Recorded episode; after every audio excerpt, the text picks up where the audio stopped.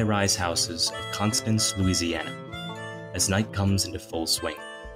The camera sits far in the distance, watching the faint red light of the sun recede from the sea, and the yellow glow of the living night takes over.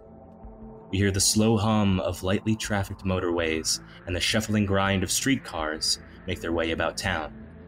The camera clips through several scenes of everyday life people having dinner together in dim, elegant restaurants, older students attending night school at the local college, and children being brought up from the beach after a long day of play. We see the park rangers pulling their canoes up to the swampy docks in the Great Tupelo State Natural Preserve, while old ridgeback gators yawn in the mossy water behind them. As the camera pans through the dirty yet well painted streets, we see flyers pinned to the walls, telephone poles, and mailboxes all advertising the new film, American Boogeyman. With a sputtering of the reel, the latest horror flick at the Spectra Cinemas comes to a close.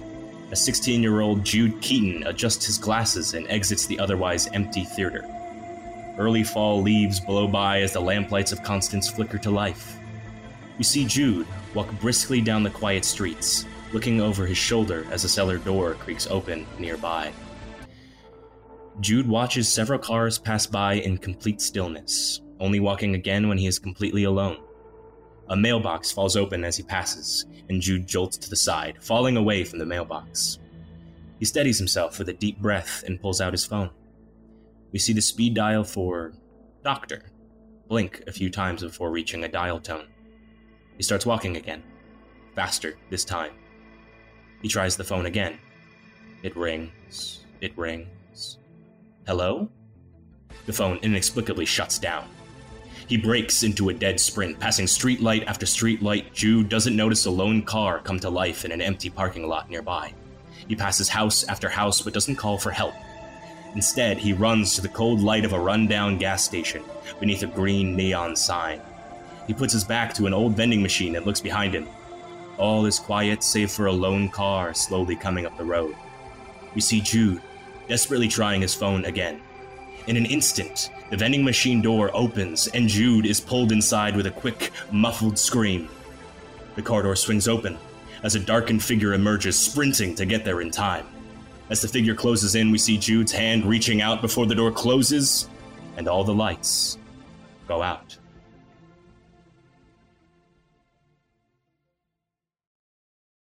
Hello, everyone. Welcome to Good Neighbors, an actual play podcast where we throw down on Monster of the Week, a powered by the Apocalypse game written by the spectacular Mike Sands. I'm your host, Leland Teed, and I will be the keeper for all our games here unless uh, unless we decide to get a little weird.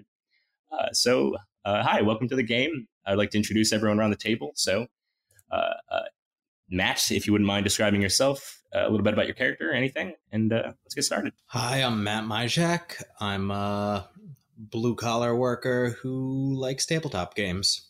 Sounds good. Let's see, uh, Soren, get us out. Uh, hello, I'm Soren. Uh, I am a, a, uh, recent graduate of a theater school. Uh, I'm a writer. I will be playing Cassius Montgomery in this game. Uh, he's the. Oh, oh, right. Yeah, Matt, at some point we need to say who your character's name is. no, Matt's a complete mystery. uh, Cassius Montgomery is the sort of quick talking uh, on the road grifter. Um, and I'm excited to see what is in store. Real quick, Matt, who are you playing? I'm playing uh, Flint O'Hare, the uh, hunter expert, quote unquote.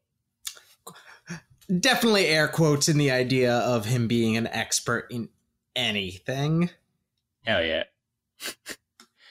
All right, uh, Sarah, if you wanted to go up next. Sure, I'm Sarah. Uh, I'm non binary. My pronouns are they, them, as is my character, June. They are uh, a bartender for a very interesting establishment, and they're going to do what they can to get more and more uh, influence over the world and their situation. Cool, cool, cool. All right, and uh, and Anna, finish us off. We'll get started. Hi, my name is Anna Collins. I play Beck Tui, the initiate, uh, a member of a monster hunting sect called the Bulwark. Cool, cool, cool. Well, if everyone's ready, then let's begin. We open on a bright, early morning, with people gathering at the Constance Community Center. An old mansion refitted into a public service building, the CCC hides its cracked, squeaky boards with a fresh coat of paint. There is a hustle and bustle about the place as people go from stall to, to stall for today's flea market. We see phonographs and typewriters change hands, people paying in silver dollars, and sellers hawking any antique they can get their hands on. The camera bobs and weaves through the throngs of people largely overdressed for a flea market, and it closes in on one rather interesting man. Cassius, please describe yourself real quick. Uh, Cassius is a washed up, uh, frumpled suit, uh, sort of after uh, a sort of five o'clock shadow on his uh, cheeks. Clearly, sort of uh, been sleeping out of his car, car for a while, but generally with eyes that are sort of constantly darting around looking for uh, opportunities. All right, and Cassius, are you buying or selling today? Oh, I'm I'm I'm selling. Oh, really? What's the most valuable thing you have at your stall? And what does your stall look like? Uh, well, my my stall is uh, it it was a uh, fold out table that one of the other stalls just happened to leave. Um, and there there's a paper sign that's taped to the front that that says um, uh, rare celebrity uh, heirlooms. uh, all right.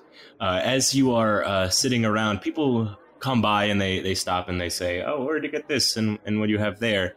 Uh, but I think you're good enough at your job at this point to know when people are not easily tricked or like looking for something wrong, and you know enough to to avoid them. Uh, it isn't until a rather uh, elderly couple comes strolling by. They are in in the same way that almost everyone here is maybe too dressed, too well dressed for the situation. A lot of people here in Constance dress unnecessarily well, even if their financial situation maybe doesn't demand it or uh, evoke it. Perfect. Exactly.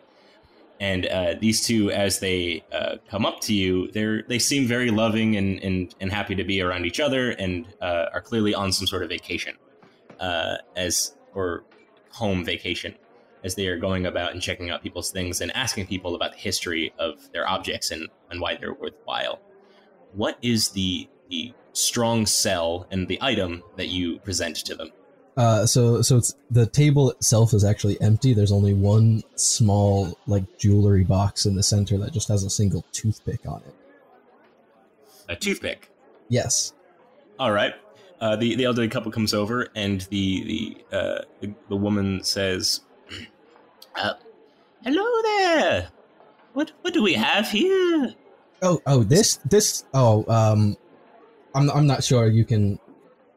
This might not be for you, but I mean, if you would, Oh, are you interested? No, no, please. I'm I'm I'm joking. I'm joking. Please. Oh, okay. Uh, you're It's very very quick.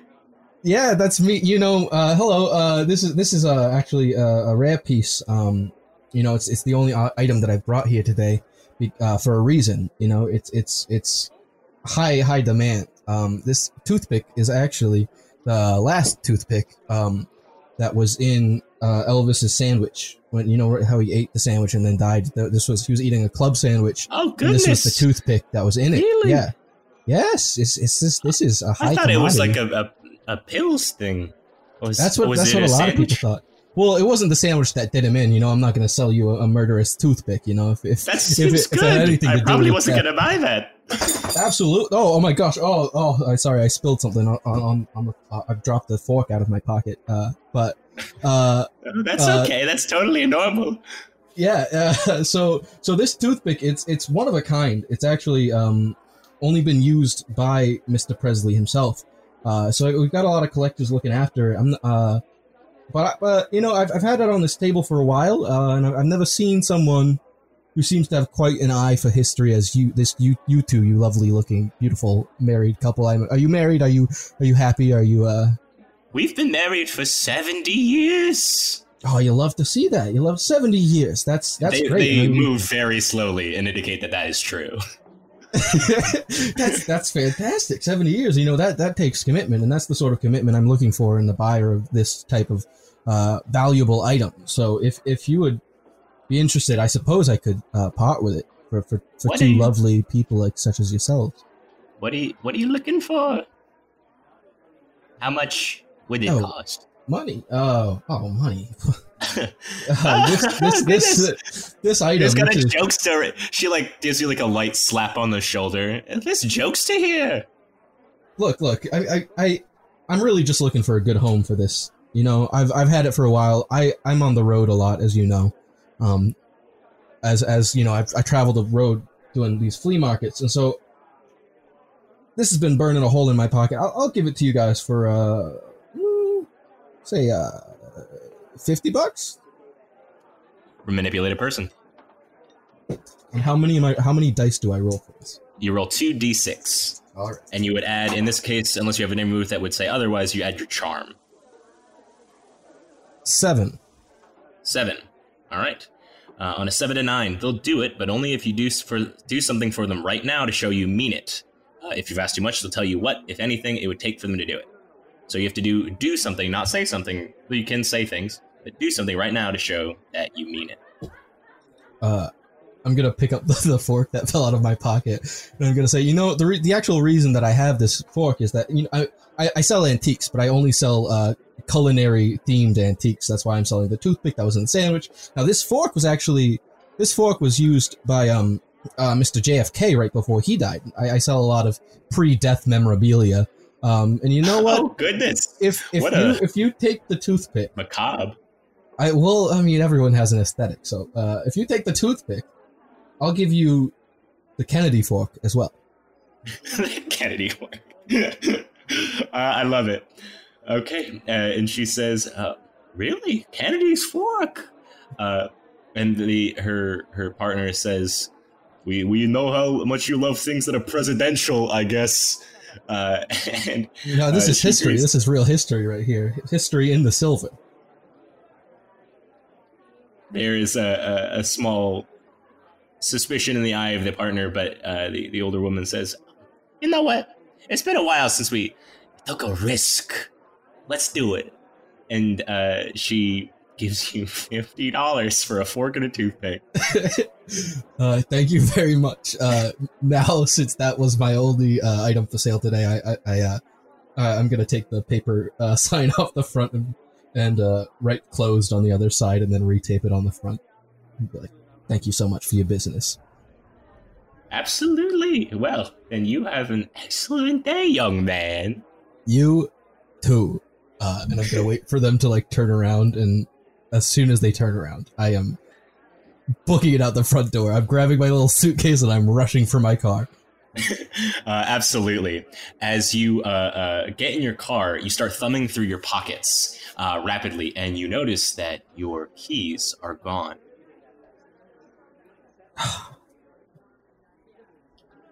Oh, do I know where they might have gone? Like, is there a time I can re- recollect that I was like, ah, the pickpocket? Hmm, this isn't exactly a move. I think at some there were a couple points where you were uh, regularly walking through the place, uh, and there is definitely a central zone in which people there's like no stalls, but people have to like get through it in like a kind of congested spot because it's not actually a community center; it's like a house that they've retrofitted into a community center. Uh, So I think would uh, it in count sort of as like the, investigate a mystery or something, perhaps? uh, just to going based off your memory, now, But if you, if you are willing to like go back in there and check it out, yeah, then, then absolutely, I need those Okay. keys. hell yeah, go ahead. All right, so I'm going back in, and I rolled a five. A five. Well, all right. Starting off strong. Go ahead and mark experience. Uh, for those of you who don't know, uh, Monster of the Week has a wonderful mechanic where you fail forward. If you uh, mess up a roll, get too get too low, and your bonuses don't account for it, you mark experience. And marking experience is the thing that gives you new moves and, and helps you advance as a character. It's very fun.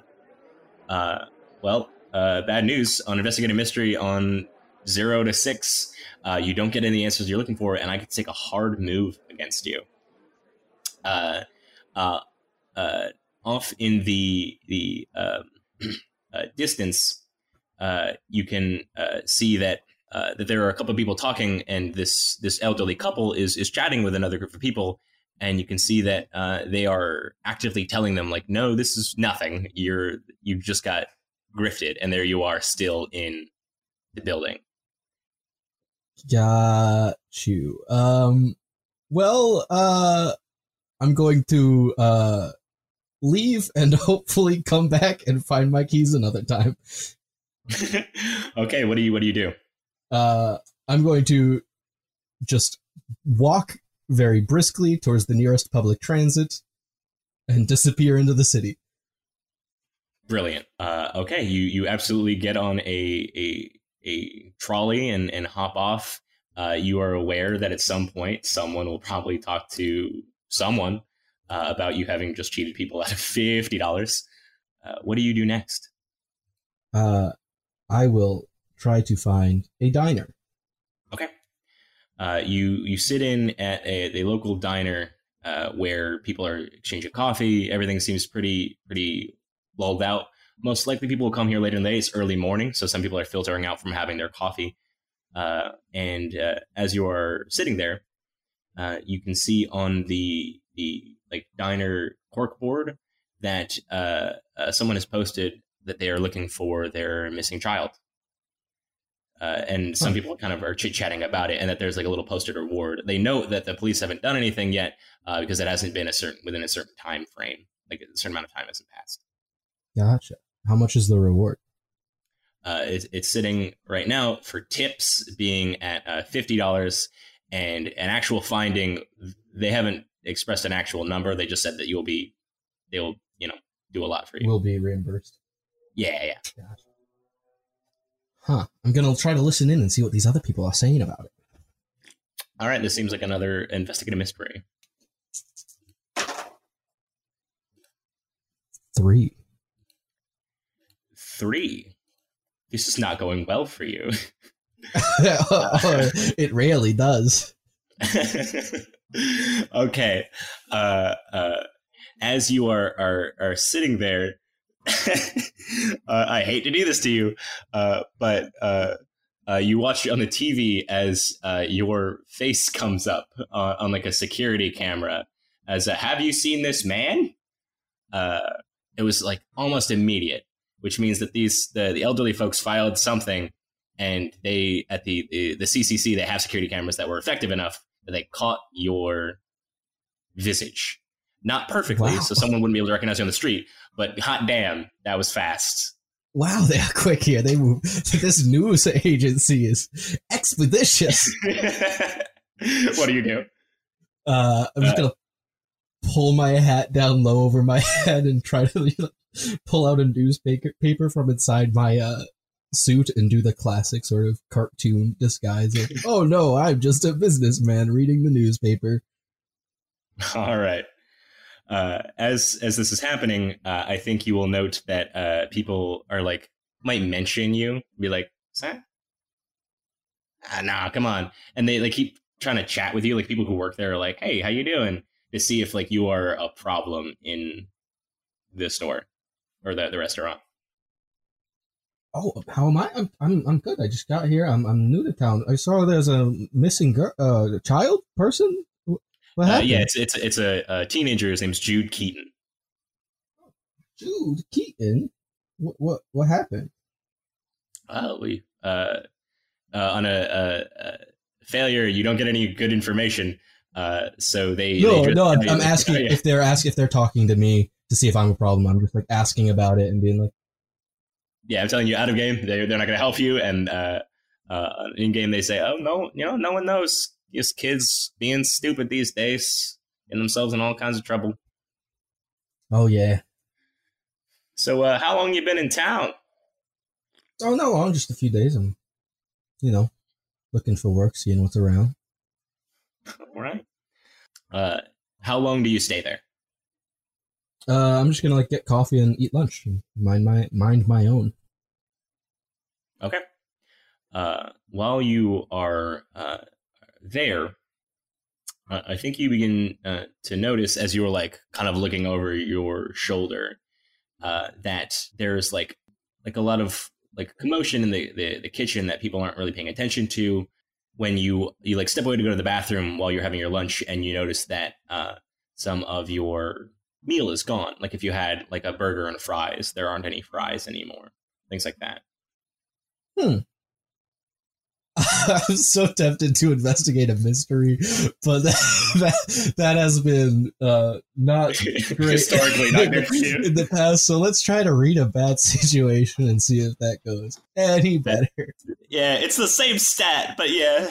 Or you know what? I'm just gonna I'm just gonna oops. Yeah, I would like to use the oops move instead. Oh, of okay. Uh, can you please read for me what that move does? Uh, if you want to stumble across something important, tell the keeper. You will find something important and useful, although not necessarily related to your immediate problems. Uh, okay. Uh, what the hell? It seems like such a powerful move. I. I get to do the next thing. Uh, I love it. All right.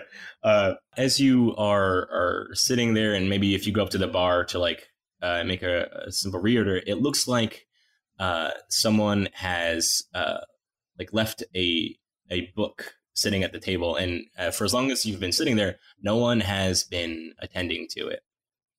Uh, so it doesn't seem like it's like if the person left it here, it's been here. Uh, and the the book itself is one of the uh, the horror novels written by uh, uh, Dr. Emmett Garcia Chalamet, who is uh, a, a writer who actually lives in town. They live in like a, a big mansion outside of town, sort of, uh, and kind of keep to themselves. Gotcha. And it has, you know, dog, like someone's been reading it. Can I just like toss my newspaper over the book when I go up to the bar, and then whenever when I'm done ordering, I just want to take the newspaper and like slide it off the bar with the book under it, so that it just doesn't look like I snatched the book. Outright. Sure, absolutely, yeah, for sure. Uh, you take the book, and where do you go next? Oh, I guess I'm just gonna ride the streetcars for a while. All right. Uh, you you hop on your streetcar and you uh, attempt to evade uh, uh, any sort of public notice for a, a little while. Uh, and I think with that, we're gonna uh, the streetcar uh, passes through different points in town, uh, ultimately uh, uh, passing through McGann Harbor. We see white foam crashes upon gray wood, and stubborn seagulls scream for dropped food. A number of people pass by a wide, open intersection of the docks, their heads down, whispering things like, just keep walking. We see uh, dock workers that are paving their heads up, maybe saying, get out of here, and things like that, but otherwise really paying no mind. Uh, the camera pans over to a young Constance police officer, the badge declaring themselves uh, doc- uh, Doctor Officer Ripley Dodds. They hold open a notepad at their side and no weaponry, and they look tired as hell and they say, Flint, you can't keep doing this. You, you're making people uncomfortable. And Flint, I would like you to describe yourselves real quick. So Flint is a tall, slender man, uh, looking slightly elderly. He could be anywhere between his 40s and his 60s, but living a rough life has uh, uh, made it a bit ambiguous just how old he actually is. He has uh, gray hair with just a little bit of blonde still left in it. Same with his beard, wearing jeans and a red flannel shirt. He has a trucker hat with a bottle opener on it. Nice. I love it. Uh, and and when Ripley says this, what do you say? Uh, now uh, Ripley is is probably been around a couple of times uh, to like check in on you. Uh, I wouldn't necessarily say they are a a, a good cop because all cops are bastards, uh, but they are a nice cop, and they probably stop by and like uh, like buy you lunch from time to time and check in to see how you're doing. Uh, here, here- here's the thing, Ripley. Here, here's the thing, officer. I'm I'm sorry. Uh, you see, uh, I'm not making people uncomfortable. I'm just uh adding to the story of the town. The town we we have a horror officer uh, author as our uh, one of our main tourist attractions, and I'm just trying to tell people how weird this town actually is. It, it's good for business, not bad for business. I, I, I just don't think so, Flint. I mean, like, sure, monsters is cool, and I get it's like kind of the in thing now these days, but like, just saying- no, no, I'm saying like, don't do that. No, no, no. You just agreed with me, so uh, I don't see what the problem here is. Flint, we're not. If you if you got like ideas, take it to the tourism board. Don't like just shout weird shit out on the docks. It's like, I don't know, public disturbance or something. Listen, what I'm saying makes sense, though. Bruce Springsteen is still somehow attractive despite being really old. Still gets all the ladies coming to his concerts and stuff. You know what else is timeless and gets people following them? Incubus. You know what an incubus is? A devil. Bruce Springsteen's from Jersey. Bruce Springsteen's the Jersey Devil. That is the wildest connection of dots I have ever heard. It makes complete sense.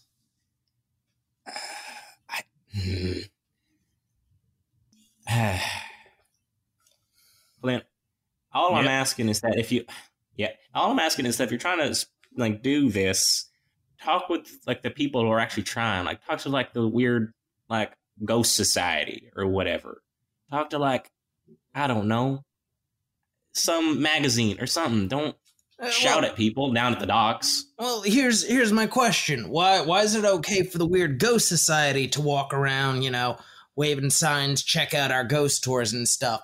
But when I sit on the dock and go, "Hey, check out how creepy the world is," and uh, Bruce Springsteen's the Jersey Devil, why is that illegal? It's not that it's illegal. It's just weird. then- like Then I can just continue doing it if it's not illegal. Uh, Flint, I, I feel like uh, if your goal here is just to get uh, Officer Ripley to like leave you alone while you do your weird business, uh, this seems like a manipulative person. Unless that is not what you're trying to do, and then otherwise might be something else. Uh, manipulate a person still works because I'm just trying to get them to agree with me. All right, go ahead. or get them to agree with me or leave me alone whichever they decide it still works in my favor and Sounds manipulate a person that's 2d6 plus my charm which is terrible uh that is going to be a 2 We're starting off really strong, guys. Uh, go ahead and mark experience. Uh, yeah, uh, on a on a on a failure, I could take a hard move against you.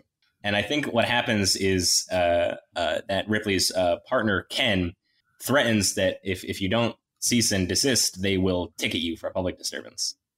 They're not going to jail you or something, but they will they will, uh, you know, I get a little bit louder. I see how it is. If if the uh if the ghost hunting society does this, it's completely fine. But because I am a bit of a drifter, I can't do this. I'm not allowed to eat. I'm not allowed to sleep, and I'm not allowed to be in public because your town is embarrassed that somebody who uh, does not live in a house is speaking with your citizens. no. Is that what you're telling me, officer? No, we are saying that a business can operate business functions because they go through legal channels. Shouting at people that the wolf man is in town trying to eat them or whatever isn't a business. It's not sanctioned by anybody. You're just doing it and making people uncomfortable. My existence makes people uncomfortable. That is what you're telling me, and I am trying to get a as loud as possible and make this a spectacle. I want to embarrass these cops. Uh, okay, I think this isn't quite manipulative person. I think this is this is you were trying to like build like a weird uh, sort of like rally of of strangers to be like, hey, leave him alone. Yes, Uh, so I, I'm. I'm just. I'm just trying to make the cops uncomfortable. Uh, go ahead and uh, give me let's do let's call this an act under pressure instead. You are you are under threat of being ticketed, and you need to get rid of these people now uh, with the help of others, not necessarily like by convincing anybody. All right, that's plus my. That's two d six plus my cool, which is a little bit better, and that is a four. What the hell? all of you soak your dice in salt water. See if they're real. I don't know. Uh, all right, yeah. On an, uh, things go to hell uh, when, when you uh, fail and act under pressure. Uh, uh, you, uh, the crowd that you're trying to summon to embarrasses them, starts like shouting at you to like get out of their zone. You've annoyed them enough. Everyone's trying to work, and you are being a bother. And Officer Ken gives you a ticket for I don't know twenty dollars, which for you was a lot. Yep. uh, and really anybody who just didn't need the inconvenience. Uh, and they say that if you don't, if you don't stop doing this here, you are going to keep paying money for it. And they they bounce. Uh, but but Ripley seems like real upset that they even had to that they quote unquote had to do that. Uh, I grab my fishing pole, I take the ticket and put it in my pocket, and uh, I leave. All right. Uh, as you are, uh, where where are you going? Um, do I know of any uh bars or anything that uh might let me wash dishes for a quick couple bucks? Any places that like have given me meals in the past?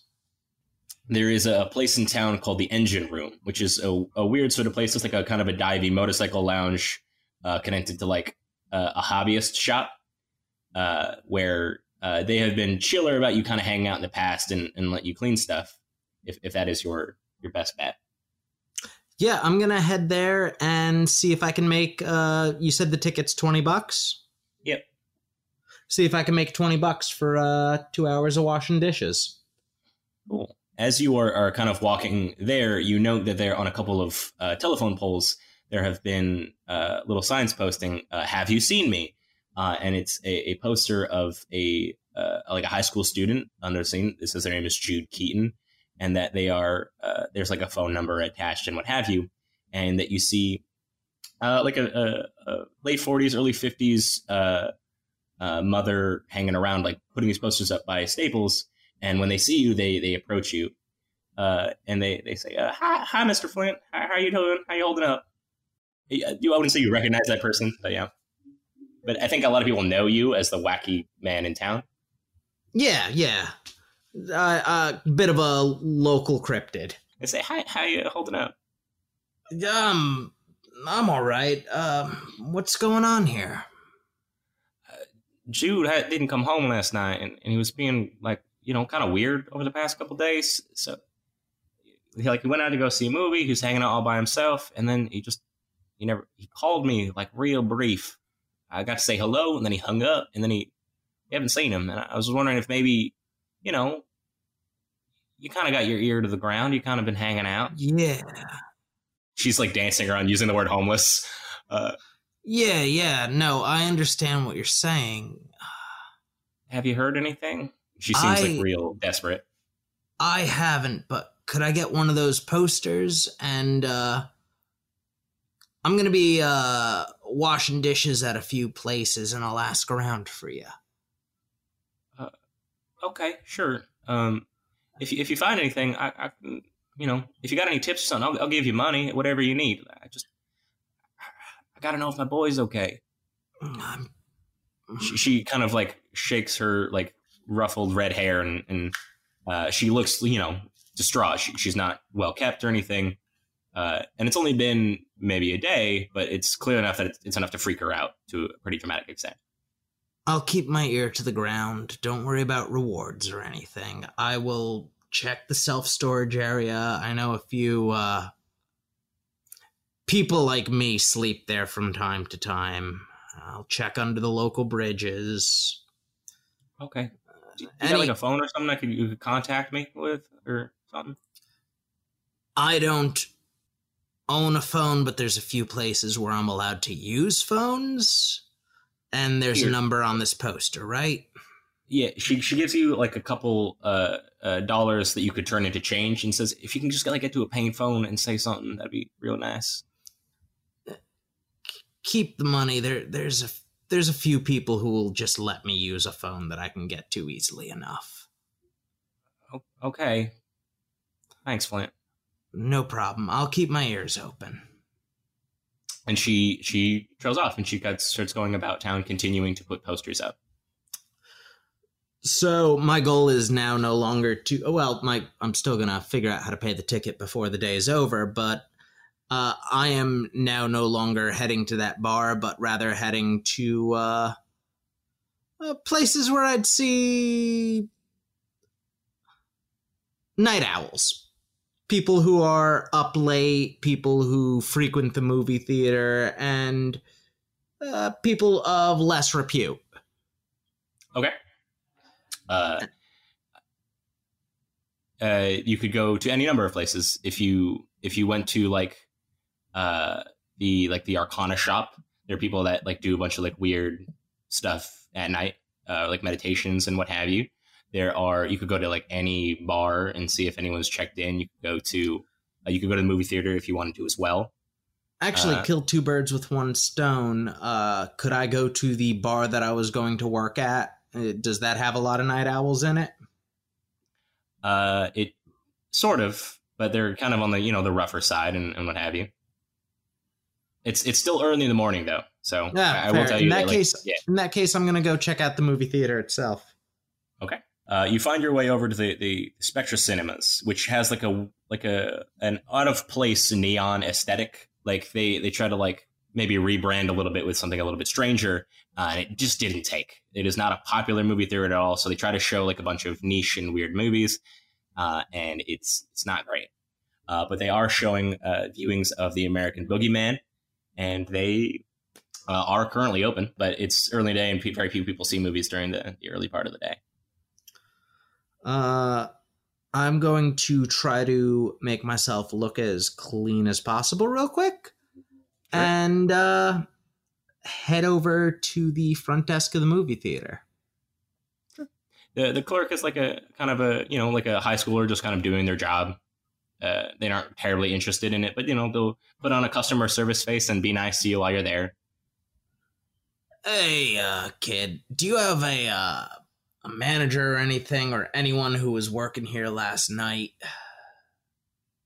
uh yeah no i i I had the shift last night why Uh, I hold up the poster. Um, well, th- this uh young man was uh apparently at a movie last night and didn't return home. I'm wondering if uh you saw anything. A friend of mine is looking for her son.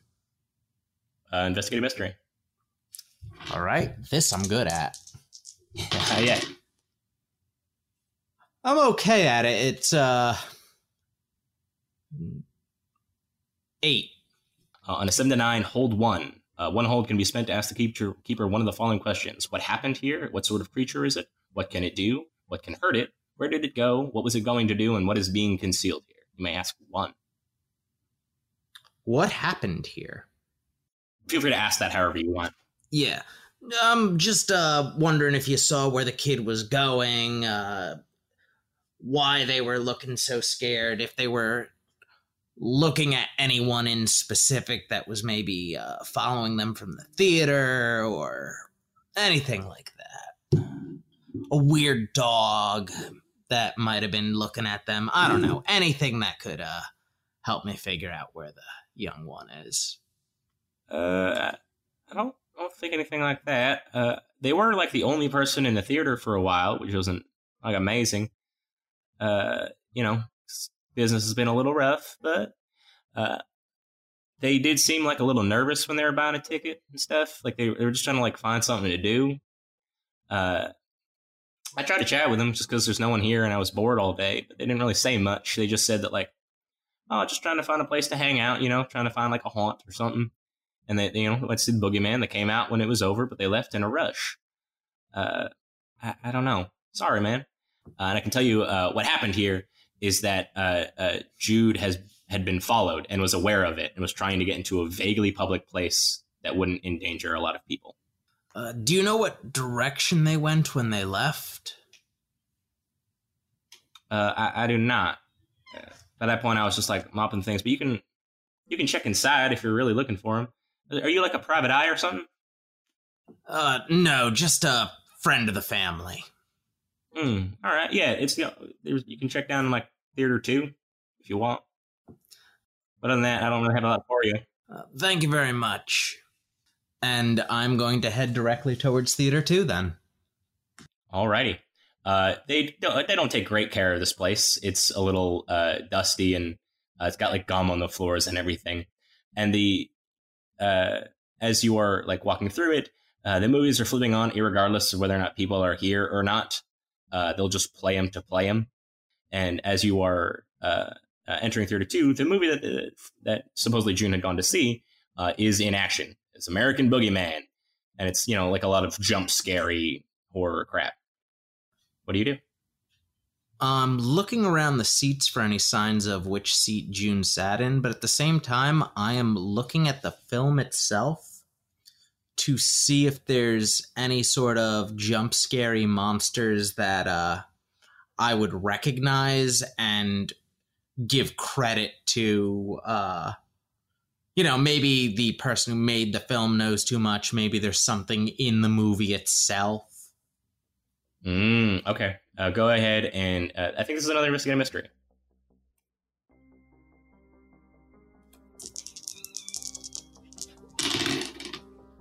Much better. That's an 11.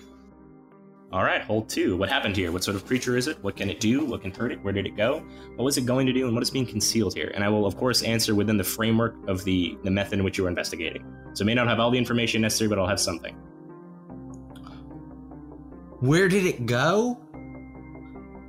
Where did it go? As you are watching parts of the scary movie, the occasional uh, jump from the horns or the the, the music that is often used in, in jump scare horror films uh, does get you every now and again. Uh, and as you are doing so, your eyes naturally dart around the room for something suspicious. And you notice that there are scratch marks on the floor. You notice that in some of the chairs, there is little punctures, like tiny little claws, have punk have poked through in the cloth. You can see that in row three, they have started to move from chair to chair in a straight line. They entered in at a sort of erratic rate. Where did it go? Who? What are you asking? Are you asking for creature? Are you asking for Jude? I'm asking for where Jude ran away from it. What direction did Jude go? Jude burst out of an emergency exit. You can see that the claw marks had gone across all the way to the side to where the red glowing lights of the exit sign show. You can see that there is uh, no wear marks. This isn't like a thing that people regularly exit out of, anyways, but there's also no fire alarm attachment. Or if there was, it just didn't go off. You can see that he left in a hurry. You can see that there is soda dropped along the side that is now stuck to the ground that no one's cleaned. That's your next hope. From the claws and such, what kind of monster is it? Am I looking at something that's tall? Am I looking at something that's short? Uh, does it exist all the time? Does it fade in and out? What sort of creature is it? Well, it has two clear forelegs that have larger claws and scrapes, and two smaller hind legs but have deep incisions. You can tell that this creature is small, maybe about the size of a little bit larger than the average toddler or five year olds. You can see that it has rather extensive movement, that when it uh, moves from place to place, it has a little bit of a leap to it. What sort of creature is it? This is probably some kind of minion. What sort of creature is it? It is some kind of reptilian with great jumping power. I think by knowing that it's a minion, it'll tell you that it's doing the job of somebody else. What do you do? I go out that fire exit. I follow any uh, leftover trail that I can find to see uh, where the uh, kid went the night before. You lurch for the fire exit, and just as you do so, the doors slam as if uh, it wasn't locked red before and now it is. Like there was a deadbolt on the other side, and you crash into the side of it and hit the ground. And just as you do so, the exit sign sparks and catches fire. And it's cut away.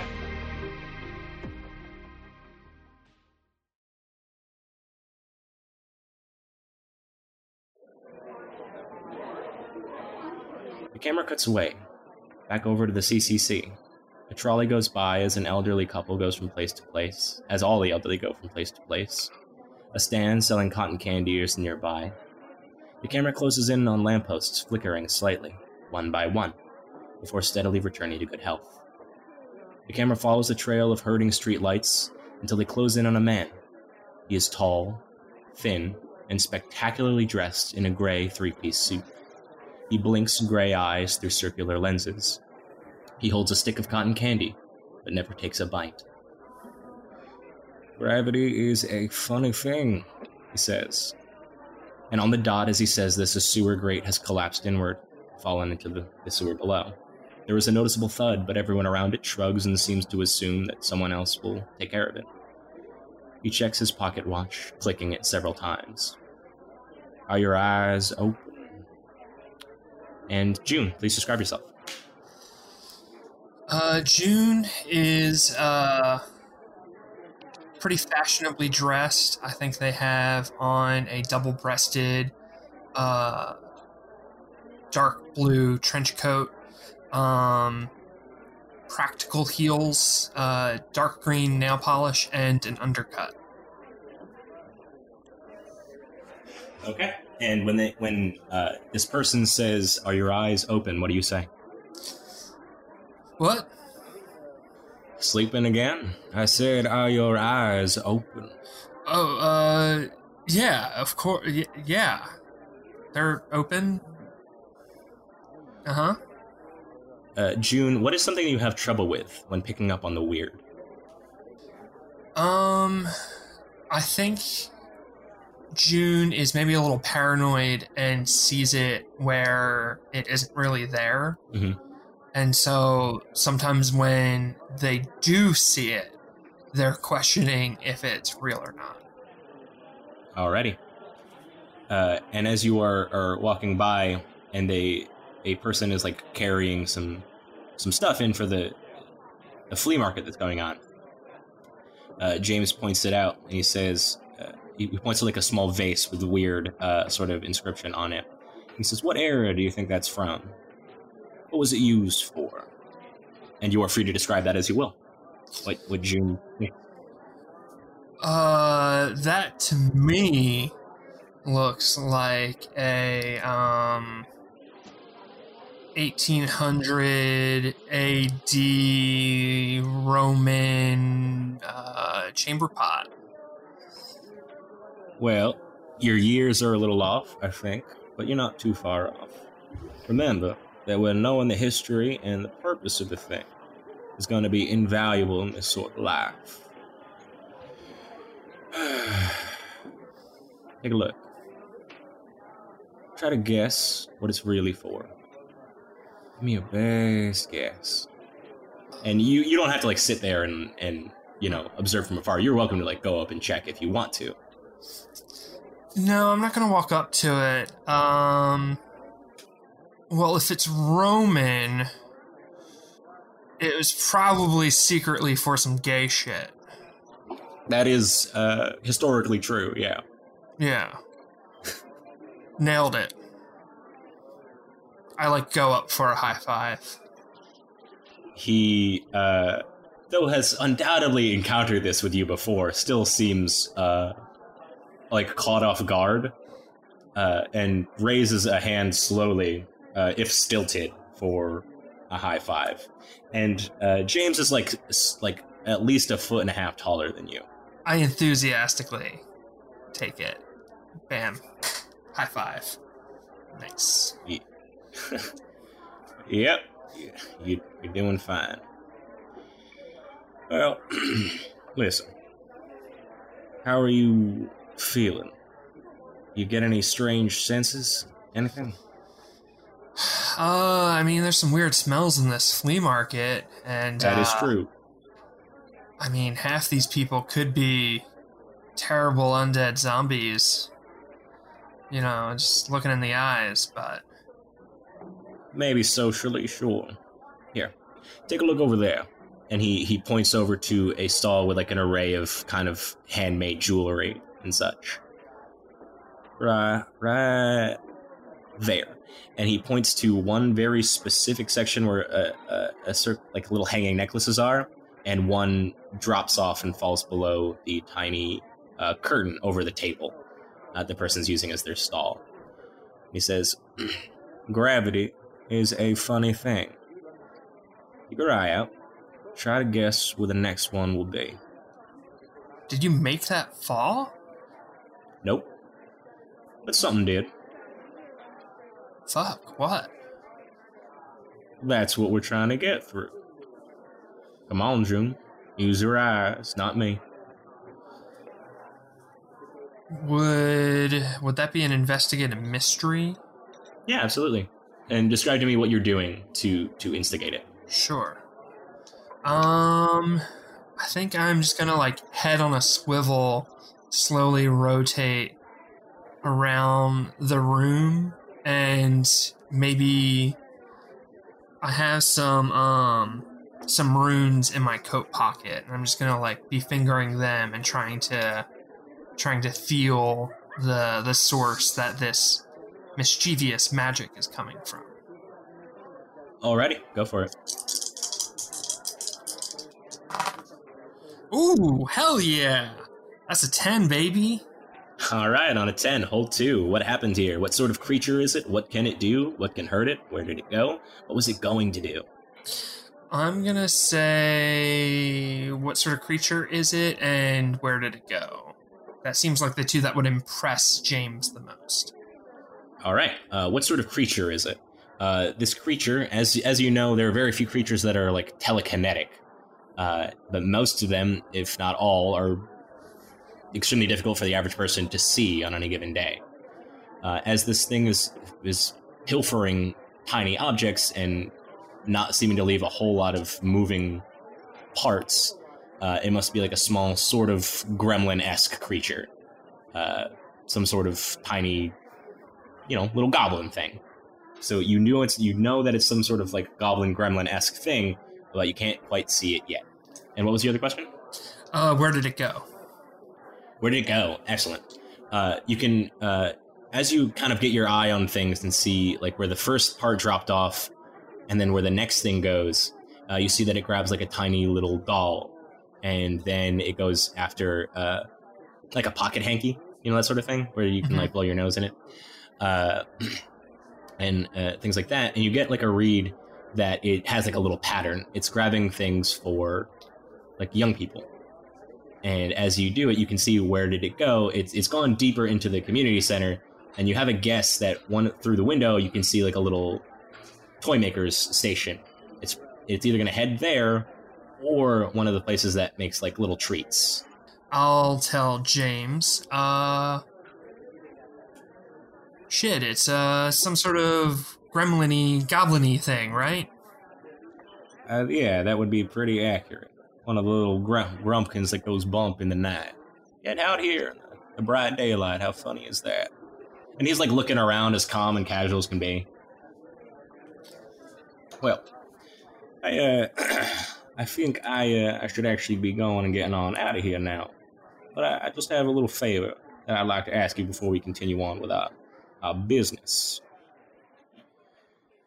I want to talk to someone I was hoping you could do me the small favor of getting into contact with him for me so I can have a tiny conversation. His name is Jude Keaton. I don't need him for nothing big. Just need to talk to him for a couple minutes. That's all. So Might you be. want June to find Jude. Yep.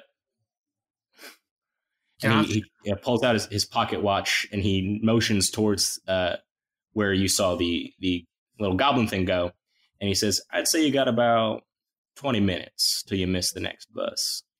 And he starts walking away casually with a stick of cotton candy in hand. Um.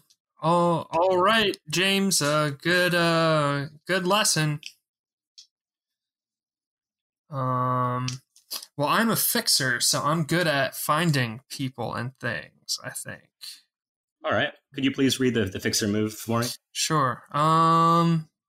Oh, maybe this won't help. If you need to buy something, sell something, or hire someone, roll plus charm.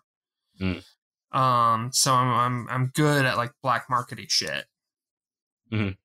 Um, I guess I could head to my home ground though and ask around if anyone has seen Jude. Uh, yeah, sure. For what it's worth, he like motioned inward towards the uh, the community center. Oh, I think the kid might be here. That's what he said. Oh, okay. Well, shit. I'll walk around and uh, ask around. Okay, what what? How are you going about this? Let's see. Can magic help me with this? I don't think so. Is there like a, I don't know, like a help desk or something? I think there's like a table that's been set up. Uh, it's not like an actual official help desk. game. I'll head over to uh, the table and um, I'm going to say that I lost my little brother. Uh, okay. And uh, and what do you? Uh, yeah, go ahead and roll investigate a mystery.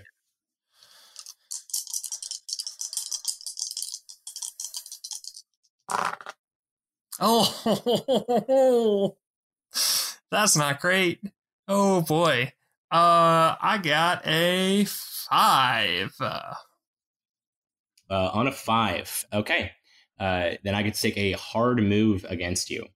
Uh, as you are uh, uh, talking to this person, they mentioned that like Jude uh, was kidnapped or, or is, has gone missing lately, and that's uh, uh, not cool of you to be making a joke about. And the hard move I'm going to take on you is that as you are having this discussion and the, the people are kind of like giving you a hard time about this, you know, the little runes you had in your pocket make their way out. You can feel a little tug on your, I assume you wear pants. yeah. Yeah. Uh, and they're gone. God damn it. Yeah, I'm uh, I'm real sorry about this. Uh, it was for a, a, a, a YouTube show, and uh, I just like book it out of there. All right. Uh, you stay, you like book it out of the room or do you like, you leave the center? Uh, I'll leave that room. I'll like try and circle around the back. Alrighty. Um, do I know what this kid looks like? Yeah, he's like kind of a, a, a lanky, bespectacled, uh, you know, classic teenager type. Um, hmm. Yeah, I guess I'll just keep circling around, uh, trying to trying to spot him, uh, or like anyone suspicious. If there's uh any any people who have like a kidnappy vibe. Okay. Uh, this sounds like a really bad situation. All right, let's try and do that.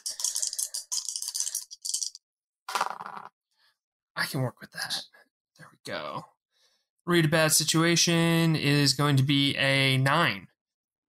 Uh, on a seven to nine, hold one. What's my best way in? What's my best way out? Are there any dangers we haven't noticed? What's the biggest threat? What's most vulnerable to me? And what's the best way to protect the victims? If you act on the answers, you get plus one ongoing while the information is relevant. Uh, I'm assuming Jude is a victim, so I'll say what is the best way to help the victims.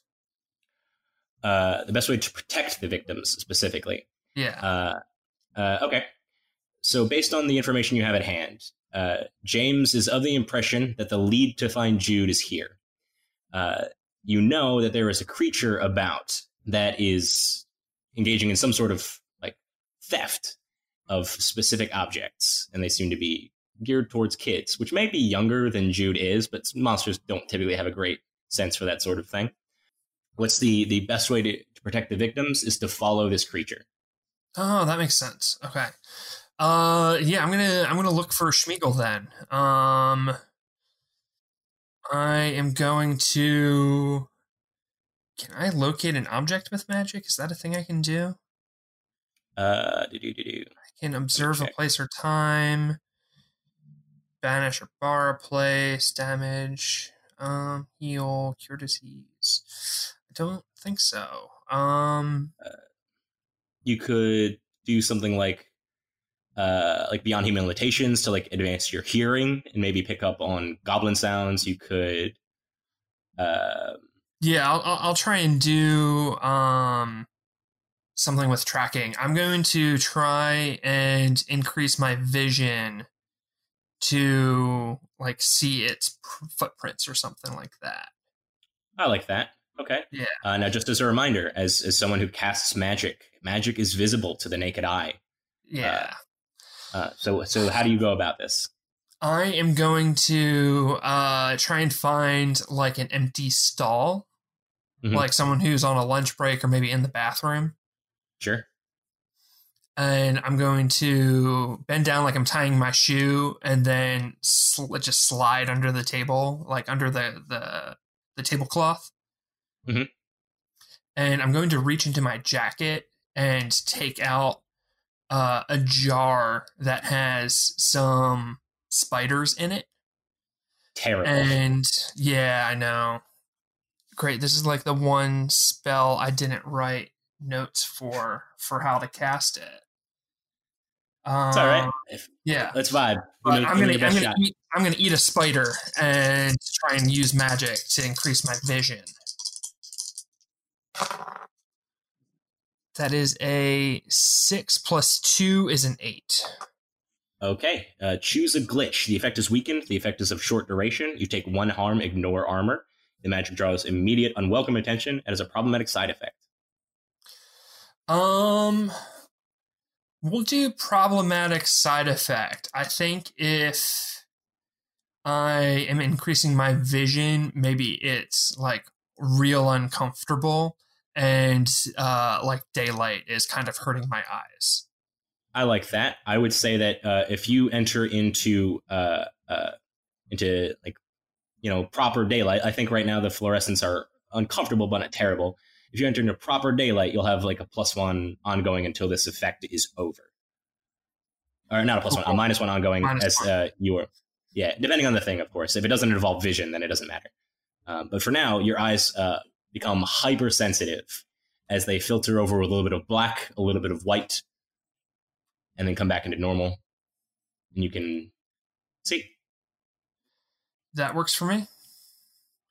Uh, so do I see any footprints or anything like that? Do I have like predator vision? Absolutely. Uh, you can see uh, uh, like tiny bits of loose scale here and there. You can see tiny bits of claw marks. Uh, you can even see it on people's clothes. Like this thing is able to like hop onto people, and they don't notice. They just keep going about their day. Uh, there's something about it being so densely populated an area that any tiny little touch here and there isn't that noticeable to someone. They just kind of brush it off. Uh, and what do you do? Um, I'm just gonna start trying to follow the tracks. Alrighty, this this sounds like investigative mystery. This is you know hunting stuff down. Oh, right. Let's roll to follow these goblin tracks. Uh, that is going to be a seven. Alrighty. Uh, I mean, I feel like the answer is obvious, but you hold one. What happened here? What sort of creature is it? What can it do? What can hurt it? Where did it go? What is it Where going did to it do? What- go? Yeah. uh, yeah, where did it go? Uh, you can you can now see that it's it's forming a sort of path uh, as it's jumping from spot to spot to grab uh, uh, little trinkets here and there. Uh, that it is grabbing. It started off with the smallest, most no, like least noticeable stuff, and it's getting larger and larger objects. The most the most recent thing it has grabbed uh, is curiously a blanket, and it, it seems to be like it's wherever it is right now, its end destination is probably either going to be uh, like this uh, one stall that has like big fucking like care stuff, like uh, like large teddy bears or uh, pillows and things, like soft, plushy kind of things. Uh, and even if it doesn't go there, it seems like it might try to escape into a secluded area, like the like downstairs in the basement. I'm gonna head towards the basement. I'm gonna assume that it's heading down that way, and I want to try and get ahead of it. Already, so you're gonna leave like a little little trap. Yeah, it says I can bar or banish a creature. Can I try and like leave a circle on the ground, a la like the Winchester brothers, and try and trap it in the circle? Ah, that's that's actually a different spell. It's called Trap a Specific Person, Minion, or Monster. Oh, cool. Okay. Yeah. Uh, once once it becomes in view or, or within close range, that is certainly something you can do. I think as long as it's not visible to you or, or available to you right now, I think that's more difficult. Okay. But if it meets you in the basement, you absolutely can do that. Cool, cool. I will wait for it down there then. Feeling confident. What could go wrong? That is a, a good question. As you uh, go down to the basement, this the clear direction that it was going is a boiler room. You can see that there is plenty of old, unfixed piping sitting down there that people didn't take care of. You can see that the uh, walls still have exposed brick and the floor is concrete and unfinished. You see that small bits of steam escape the uh, large set of boilers across the room. This supplies hot water and, and heating to the majority of the building, and the building is rather large. It's pretty empty down here. No one's actually trying to do anything, and if anything, people are being kept out. Uh, it's only through a large, you know, group not not paying attention to each other you're even able to get down here in the first place. And sitting down there, you are alone. There's no. You can hear the talking of people above trying to make deals. You can hear some small music above, but otherwise, it's fairly empty. What do you do? Are there any chairs? There are not. Um, I'm gonna lean against the wall then and uh, light up a cigarette while I wait. Already. The smoke makes a bit of a haze and blends with the, the steam occasionally puffing out of the pipes. And you, because you're listening to it and because your senses are heightened, you hear a slight scraping of the door above. You hear a step creak, and then another, but it's much closer. It wasn't one step, two step, three step, it was one to four to nine. Little leaps in place, and you hear light skittering on the ground. It's dark in here, and the lights begin to shake.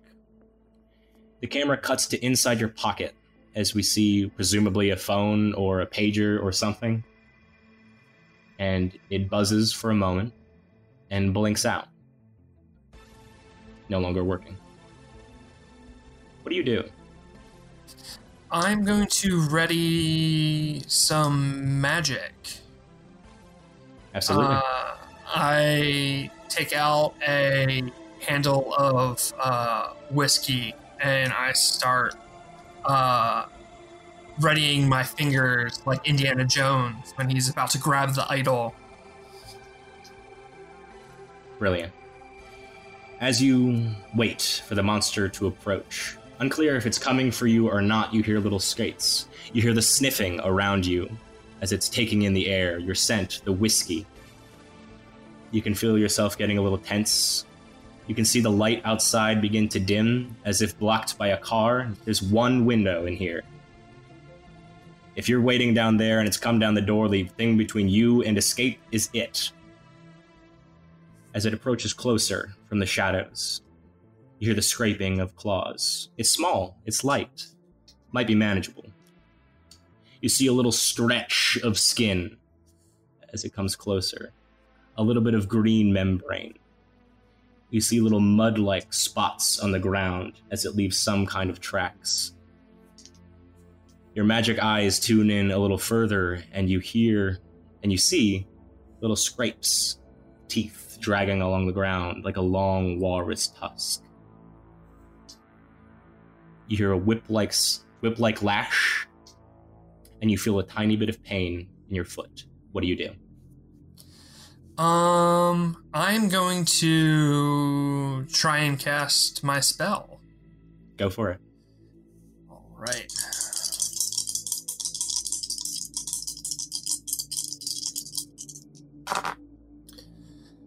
Uh, that's going to be a nine. All right, choose a glitch. The effect is weakened. The effect is of short duration. You take one harm, ignore armor. The magic draws immediate unwelcome attention, or it has a problematic side effect. Uh, I think maybe uh, short duration. Okay. Uh, what does the spell itself look like?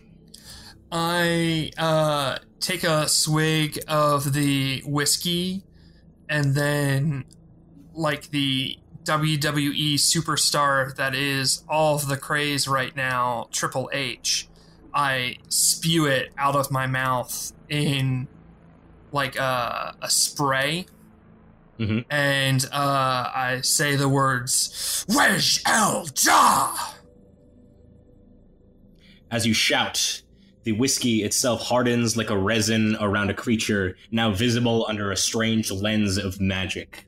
It's a strange mix between a frog and a bat and a walrus. It has long tusks. It has a strange uh, stingray like tail with a bone spine hoo- hooked and barbed on the end. You see that its forelegs are bat like, like a wyvern, and its hind legs are high and haunched like a, like a frog and the creature snarls at you through a flat nose and gritted teeth. And its stinger lashes forward again and again. It is physically stuck in its spot, but that doesn't mean it can't do anything. And it blinks and squeals, waiting for something to happen. It spits across the ground, displaying a tiny puddle. An excessive amount of water that seems unnatural for this creature to be able to have within its body spills onto the ground. What do you do? You are an ugly motherfucker. Oh, I'm sorry. I don't. I don't speak fucko. You're gonna have to try uh, a little, a little bit harder to communicate there, my friend. You feel a sharp sting in your foot once again. You take one harm. Poison. Fucking, fucking stop that. Uh, what do you do? Uh, I mark a harm is what I do, and then I'm going to uh, try and talk to it. Um, I can cast a spell to translate. Yep, communicate with something you do not share a language with. Yep. So Uh, I'm, I'm going to roll to do that if that's cool. Sure. As you are preparing your magic, you can see in the water that it is spewed out on the ground, tiny little shapes of shadows convene until it forms a little ball. And then the ball opens like a tiny human eye. It blinks. It blinks. And you hear in your head something wicked this way comes. And we will resolve your magic when we come back.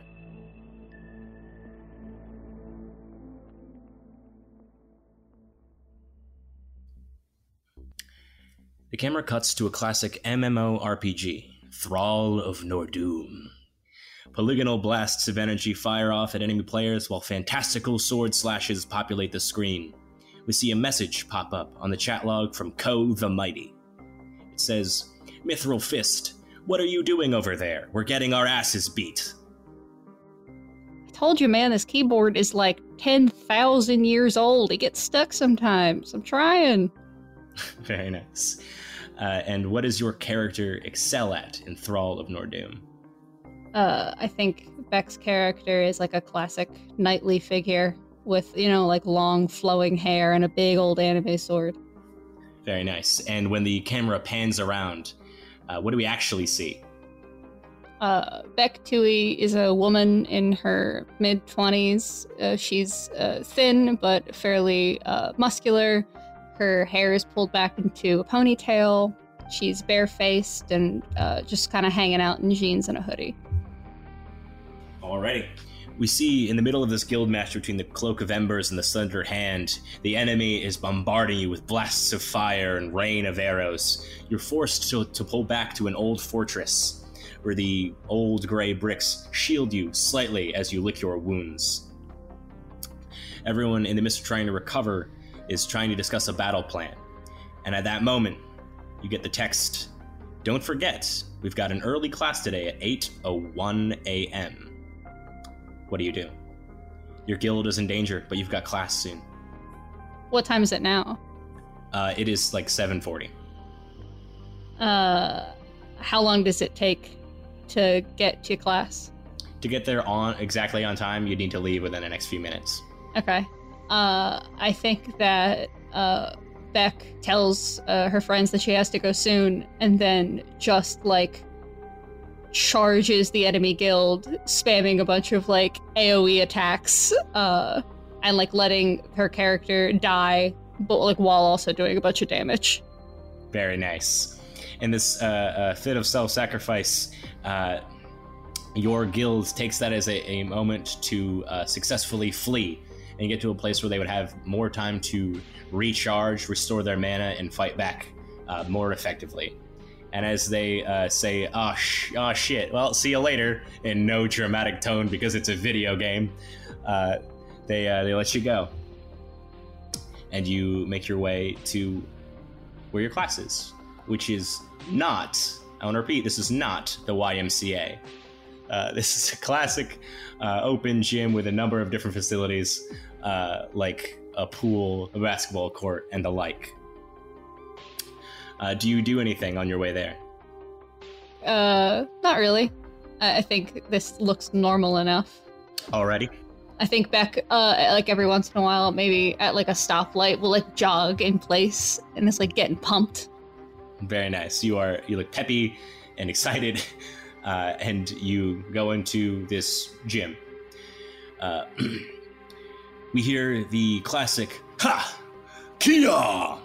In the background as we enter into a adults karate class, where uh, a number of you know middle aged and youths are practicing uh, Shito Ryu karate, uh, led by the Grand Master Chuck Hayes, who is uh, of average sort of dad bod builds with a mostly bald head and a thick mustache. And he is uh, at the moment expressing the value of breath as he is continuing and teaching people to remember when you strike, you must kia uh, as he uh, breaks people down.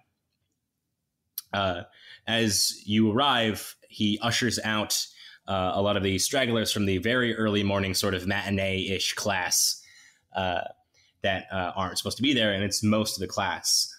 He hurries along any stragglers until there are only five people left. And when everyone leaves, he closes the door and locks it. Uh, how he has a key, no one knows. And he uh, draws a curtain over the door window. Chairs are pulled up from the side in this sort of open blue mat, safe to fall zone, and everyone dons their robes with a parapeted castle tower adorning the back. Grandmaster Chuck Hayes gives you all a nod, puts a fist to his hand, and bows. And he says, Good to see you all. As you know, the rest of our members are doing the work in New Orleans at the moment. This leaves us woefully underprepared for the bad news I have for you today. Cell phone signals, walkie talkies, and the like have been on the fritz in localized areas. Communication is breaking down. Last night, supposedly, a high school student in town never came home. I am not inclined to believe that this is an accident. What do you say? All right, man. Way ahead of you. We're on the same wavelength. What's my what's my special assignment? I'm ready. Uh, he puts a hand out for you to like calm down, but doesn't say anything. Uh, he says, "The most important thing first is to know what we're up against. Take in as much information as you can. If you need backup, get out of there first. Focus on personal safety first. If you have to resort to using magic, that's it. Remember, there will be no phone calls. There is a chance that frequency 121.3 will still be active on our walkie talkie line. But we've been detecting a small amount of interference on that line that has me suspicious. The only words we get out of it are stay safe, make good decisions. And it's not any of ours. What do you say? so stay safe, make good decisions. hmm That is, uh, he explains that, uh, and this is something you probably know from beforehand, that when magic is used, communication breaks down. Cell phones, things like that, just stop working as well. hmm Uh, they, and the bulwark specifically uses a walkie-talkie frequency that seems to be immune to this problem occasionally. And the line that they have is one to one point three.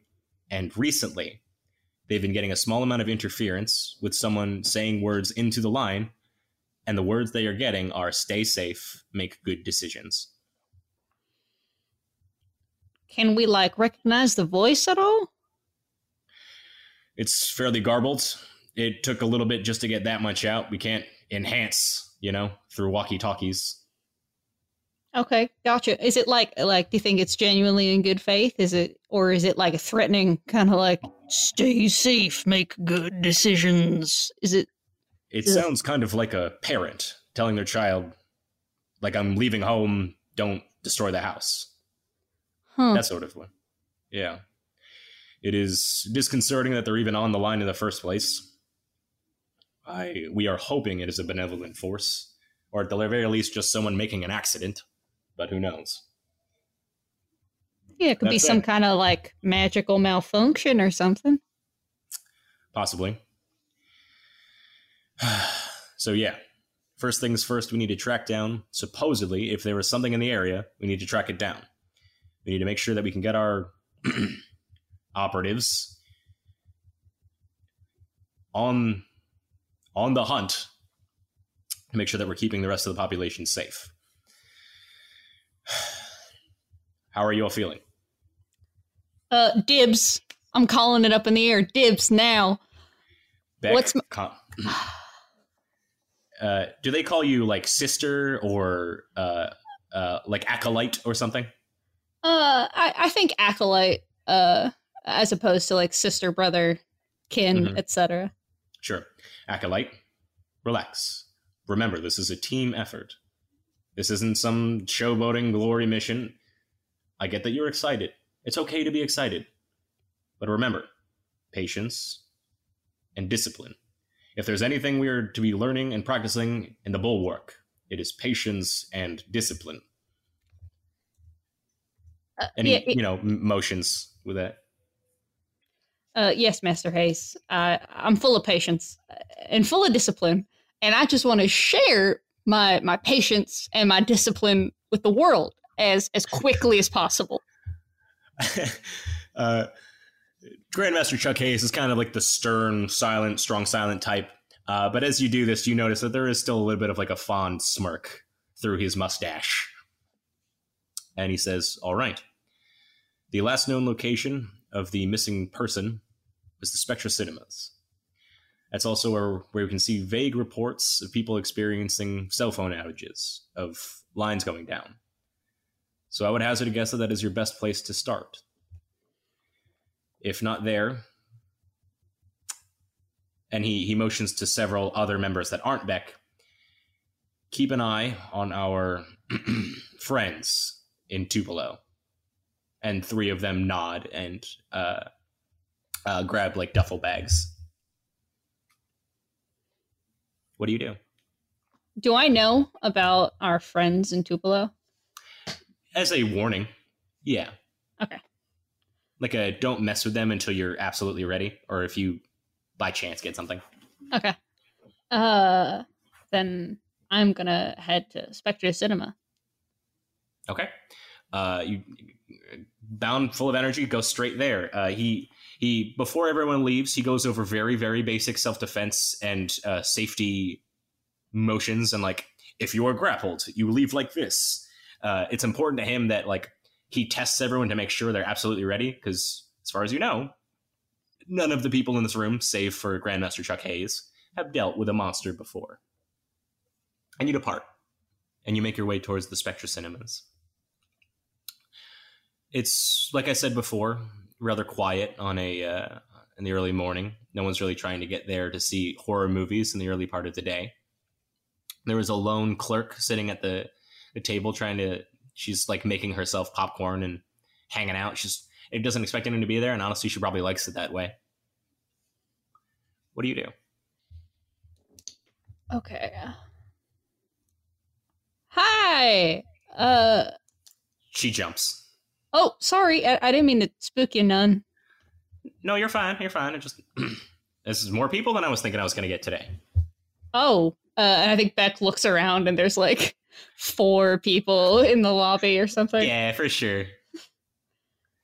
Oh, yeah. I mean, I guess it's kind of, you know, chill working the, the morning shift. I bet you guys get like slammed at night, huh? Yeah, yeah. That's usually when you get people who are like drunk and stuff, and it's not great. Now it's just like the elderly and motions, and one of the old people's like, "Hey, Yeah, I mean, as long as you're not working like a back to back, right? You weren't like here Uh, last night. No, no, I was." And she like hangs her head, and she's like, all, she's like, uh, sip, like uh, nursing a coffee. Oh, that sucks, man. Yeah, retail is the worst. They do not care about you. Ain't it the truth? Uh, so Do we know that he went missing here, or this was just the last place that he was headed? This this is the last place that the parents knew where he was going. Uh, okay. Did you hear about that like uh missing kid story? It's fucking wild, isn't it? Yeah, yeah, and I, I kind of feel real bad. Like he, he was in here last night. I didn't say anything to him because you know I try to leave people alone. And Oh, le- legit? That's fucking eerie, and they didn't give you today off. nope. I just want to reiterate: retail does not care about you. Preaching to the choir. We can swap. You can take on my illustrious lifestyle of rental video, and then I can uh, work here and you know eat popcorn Oh, on the sh- sly. Shit, do you work at uh, Little Hollywood? Yep. Oh man, I'm so sorry.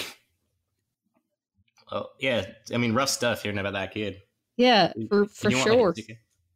What? Did you did you need like tickets or something or? Oh, I'm waiting for somebody, so I'm gonna hold off till they get here. Because if they're late, we might as well just pick up a different show.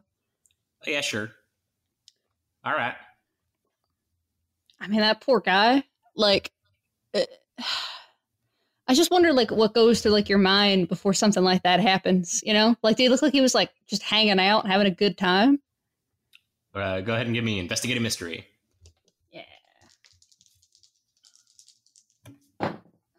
That's a seven. All right, go ahead and hold one. Uh, what happened here? What sort of creature is it? What can it do? What can hurt it? Where did it go? What is what was it going to do? What is being concealed here? Uh, I think just what happened here. All right, yeah, uh, same sort of bit that I uh, was telling uh, Flint earlier. Uh, he had shown up. He was clearly uh, trying to uh, be in a, a vaguely public place that maybe had security cameras. Uh, uh, she mentions that like he seemed kind of nervous walking in, but he wasn't, and he wasn't trying to like be around friends or anything. Uh, and what you can gather is the same: is that uh, he knew he was being followed uh, by something, and tried to go to a place where he might be able to be safe without hurting anyone he knows, Okay. and did a bad job. I'm gonna I'm gonna step outside and call my friend and see why they're so late. Hang tight. All right, well, you know, I'll be here. Uh, Beck is gonna go outside and then try to like think from uh, Keaton's perspective and think like, okay, if the movie theater was a bust, where would I go next? Like, what's the next public place? Uh, in the area, Yeah. Yeah, you know, there's like casual businesses about, but this is largely a residential area. Mm-hmm. Uh, is there like an alleyway or something I can duck into? Sure, sure. Yeah, I think you can hop around behind the movie theater, and there's not a whole lot going on. Okay. Uh, I want. Beck is going to cast magic. Okay. Uh, but Beck is going to use one of their initiate moves, that old black magic, which says that when you use magic, you can ask Ah. a question from the investigative mystery move as your chosen effect. I love that. That's great. Go for it. So that's an it's an eight. Uh, an eight. All right. Uh, on a seven and nine, it works imperfectly. Choose your effect and a glitch. Uh, think your your effect, I assume, is ask, ask an investigative mystery question, but your Yeah. glitches are the effect is weakened. There's a short duration. You take one harm, ignore armor. The measure draws immediate unwelcome attention as a problematic side effect. uh I'll take uh, immediate unwelcome attention. Perfect. That was the one I was hoping you'd take. Yep. And then my question is just um where did it go? It being Keaton. Uh, Keaton. Okay. Uh, as you are, uh, what does the magic itself look like? Uh i think um beck rummages around in this like very nice crossbody lunchbox that they have. And uh they've like opened a couple compartments uh that have a bunch of like weird odds and ends that's like seemingly junk or otherwise alchemical ingredients. Um and they uh uh pull out like a, a bottle of powder uh and they shatter it on the ground uh, with the intended effect that uh, like illuminated footsteps are supposed to appear briefly to let them know where uh, Keaton went. Absolutely. Uh, as you uh, shatter the the powder along the ground, Uh, you can see that, in fact, a set of footsteps do appear, and they're not the only thing. As you spread them along, you can see in like small, glowing, sort of video game esque footpad steps is long, sprinting gaits uh, of some kind of Converse sneaker, maybe, alongside tiny scrapes that are in lo- extremely long gaits. and as you uh, start making your way uh, towards them, you have to like follow them a little bit around the theater because from the back emergency exit, uh, you have to go around to get to the road. Uh, and as you uh, do so, the uh, you pass by a fuse box, which you hear a small spark. Your instincts kick in, and you dive to the side, and it blows.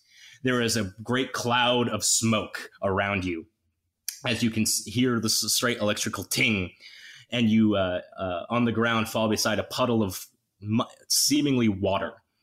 And out of it, a tiny little shadow glows into a little eye. It opens, and you hear something wicked this way comes. And then there's a thud on the uh, the fire uh, the fire uh, exit door. Uh, as you hear, it sounds like someone slammed hard against the inside, and you can see that a lot of the neon along the uh, the cinemas has started to spark out. What do you do? So the fire exit door back to the movie theater. Mm-hmm. Yeah, you're still there. Okay. Uh, yeah, and and you hear this like loud thud against the door uh, as uh, the uh, the power box blows. Okay, and the thud sounds like something on the other side of the door. Try to get out, and the door is locked. Okay. Uh, Flint, from the inside, you hear the fuse box blow. Oh hell! Uh, this, both of you are now in this scene. Either one of you may take action. Beck is gonna take uh, the nunchucks that she has hanging around her neck and have them at the ready, and then is going to try to open the door. The fire exit doors, the Spectra Cinemas crash again as you kick and kick. You got a seven on your act under pressure, Beck? Yes. All right. On a seven to nine, the keeper is going to give you a worse outcome, hard choice, or price to pay. And I'm going to choose price to pay. This is going to fucking hurt. These are locked metal doors. They're a little bit worse for wear, so it's enough for you to crack them through. But I'm going to say that you uh, you take a harm as uh, you can feel your your shin splint a little bit uh, from the force of kicking a metal door, uh, and they're forced open. And you see Flint on the other side, uh, having uh, just fallen to the ground a second ago from slamming into the door. Oh, holy shit! Old man O'Hare, what the what the fuck are you doing? Whoa, bona fide badass. Sorry. I'm gonna. I want to sit in that for a second. Seconds over. What's going on?